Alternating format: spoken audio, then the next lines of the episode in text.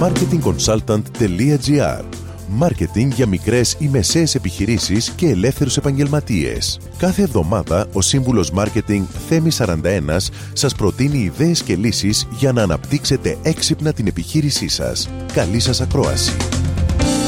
Γεια σας. Σήμερα θα μιλήσουμε για το YouTube. Ένα κανάλι που χρησιμοποιείται καθημερινά από brands και χρήστες για διάφορους λόγους, αλλά με κύριο σκοπό τη μεταφορά περιεχομένου, ήχου και εικόνας. Για να είναι πετυχημένο ένα κανάλι στο YouTube, θα πρέπει να ακολουθεί κάποια βήματα σύμφωνα με τους ειδικούς.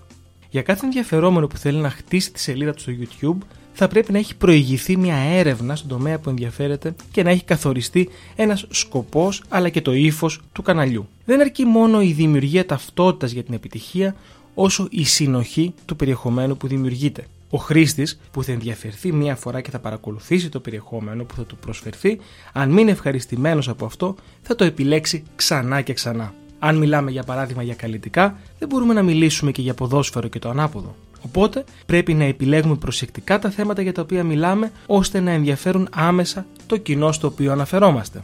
Επίσης, εάν θεωρούμε ότι το brand μας δεν έχει σύνορα, τότε απαραίτητος θα πρέπει να συνοδεύουμε το περιεχόμενό μας με υπότιτλους για κάθε πιθανή γλώσσα που πιστεύουμε ότι θα μπορούσε αυτό να απευθύνεται. Τέλος, ένα πολύ σημαντικό εργαλείο για έναν YouTuber είναι οι συνεργασίες με αντίστοιχα κανάλια σε μέγεθος και ύφος, ώστε να μεγαλώσουμε ακόμα περισσότερο το κοινό μας και να χτίσουμε μια πιστή ομάδα ακολούθων. Με αυτό, σας δίνω ραντεβού την επόμενη εβδομάδα με νέες ιδέες και προτάσεις marketing. Μόλις ακούσατε τις ιδέες και τις λύσεις που προτείνει ο σύμβουλος Μάρκετινγκ Θέμης 41 για την έξυπνη ανάπτυξη της επιχείρησής σας. Ραντεβού με νέες προτάσεις την άλλη εβδομάδα. marketingconsultant.gr Μάρκετινγκ για μικρές ή μεσαίες επιχειρήσεις και ελεύθερους επαγγελματίες.